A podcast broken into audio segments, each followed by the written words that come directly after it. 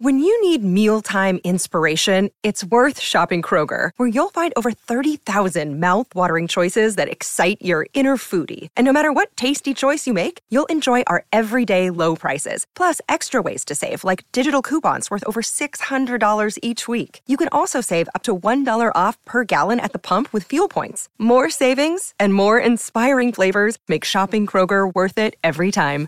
Kroger, fresh for everyone. Fuel restrictions apply.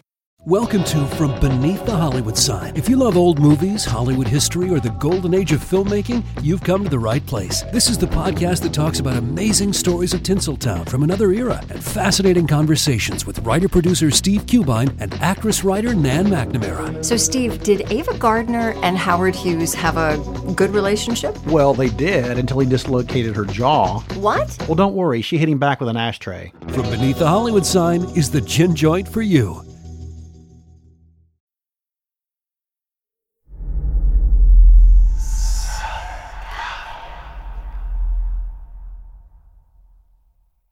Southern Gothic is a podcast that explores the history behind the American South's darkest days, greatest mysteries, and most chilling ghost stories. But today, we aren't hitting the history books. We're going to go down to the campfire for our annual Halloween tradition of 13 spooky tales over the course of 13 nights.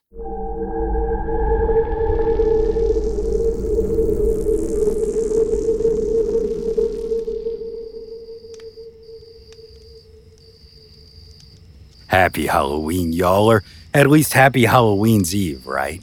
Well, we finally made it to the end, and I don't know about you, but I am ready for a great day tomorrow. And I actually do have a full length episode that we are dropping to celebrate Halloween. But first, I've got one last story to tell you from right here by the campfire. And y'all, it is a tale from my hometown of New Orleans, Louisiana. Now, if you've listened to the show over the years or binged it, you probably noticed that every community that we cover seems to have one or two authors who really own the local lore for that region. People like Kathryn Tucker Windham, who, as we discussed not too long ago, was a journalist intent on preserving oral histories. Well, in a place like New Orleans, we've got several of these types, but one of the most famous is Jeanne Delavigne, who, aside from also being a journalist, published a book in 1945 called Ghost Stories from Old New Orleans. Of course, we have referred to this book many times here on Southern Gothic, and we actually are going to again in a few weeks. But today, I figured why not follow in Miss Delavigne's footsteps and tell you a story from that book, an awful little tale from the city that care forgot.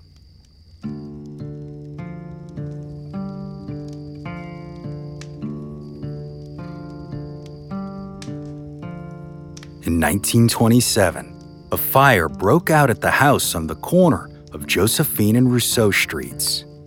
It was a two story family home built in 1840 by Charles Vesey for his new wife Alice. But as the flames engulfed the building, a witness claimed to see a chilling apparition standing on the staircase, unfettered by the blaze. It was the spirit of a woman wearing a black skirt and a blue gingham apron. A woman without a head. As chilling as this was, though, it was certainly not the first time that someone had claimed to see such an apparition there. Several of the home's owners, dating all the way back to 1887, made similar claims, and for some reason it was always the women of the house who came in contact with this spirit. Young brides like Katie Lanigan, who one day while going up the stairs with a pitcher of water, came face to face with this headless apparition. Katie described her exactly as that later witness would in 1927, as having a dark skirt and a blue gingham apron.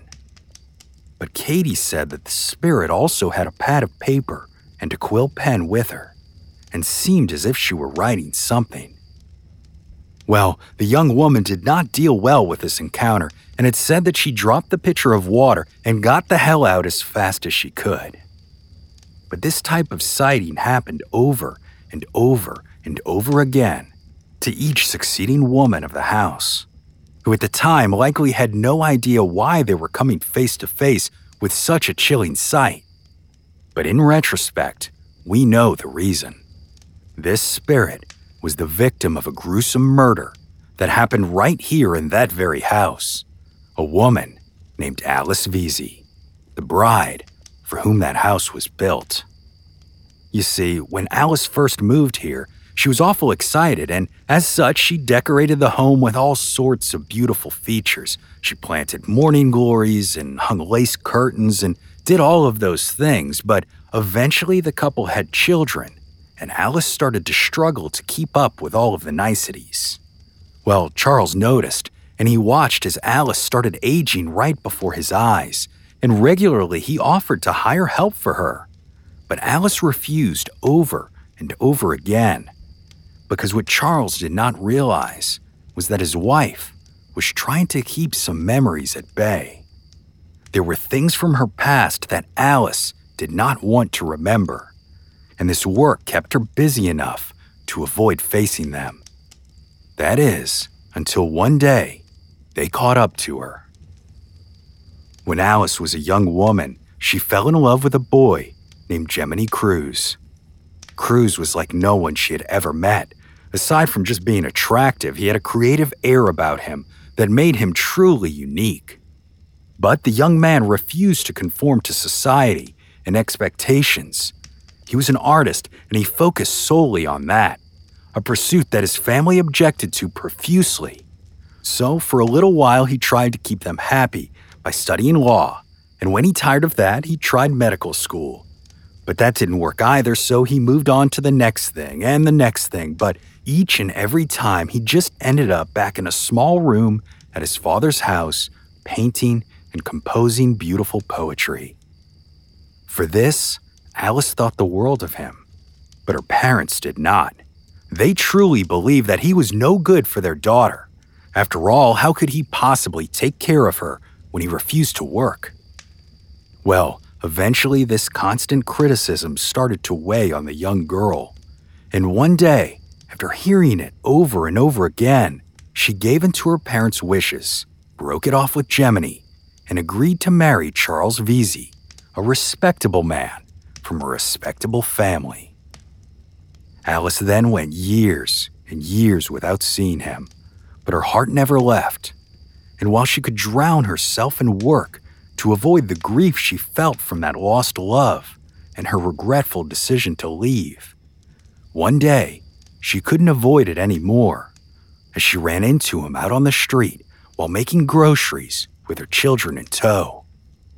Instantly, her heart sank, and she was ashamed of how she looked and felt. A discouraged mother with gray streaks in her hair in her 20s and dark rings around her eyes, while her ex lover, the man that she had bet against, had become a massive success, an in demand artist who now owned his own studio and gallery in Paris. Well, y'all know what happened next, right? When Alice got home, she started questioning everything. And for weeks, she spent time ruminating on these dark feelings, grieving the woman she could have been, the love she could have had, the decisions that she had made until eventually she took action.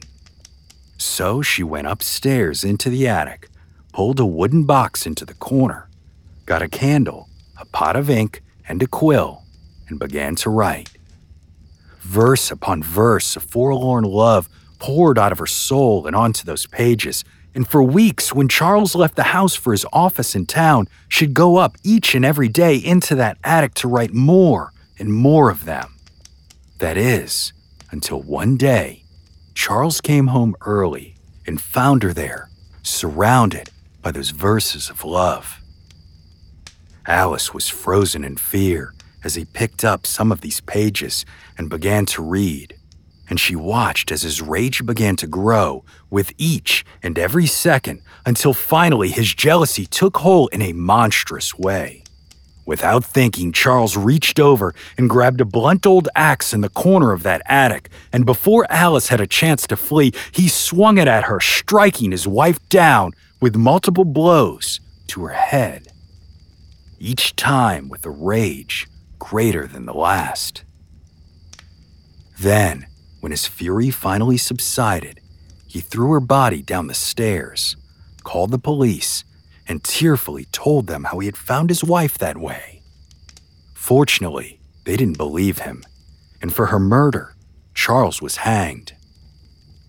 But while Alice may not have survived the brutality of that day or the choices that came back to haunt her, her spirit stayed in that home all of those years, warning the women of the house of the dangers that might be there in front of them. That is, until the house burnt down in 1927.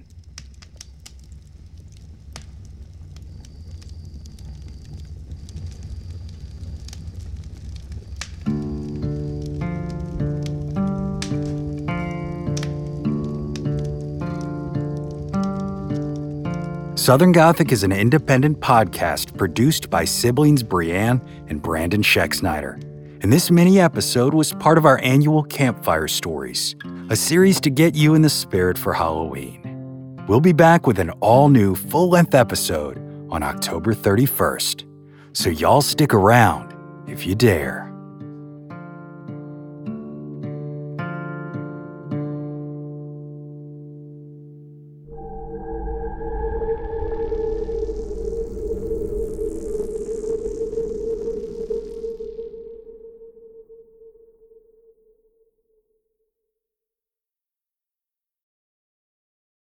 As a long-time foreign correspondent, I've worked in lots of places, but nowhere as important to the world as China.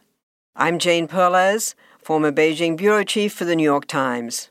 Join me on my new podcast, Face Off US versus China, where I'll take you behind the scenes in the tumultuous US China relationship. Find Face Off wherever you get your podcasts.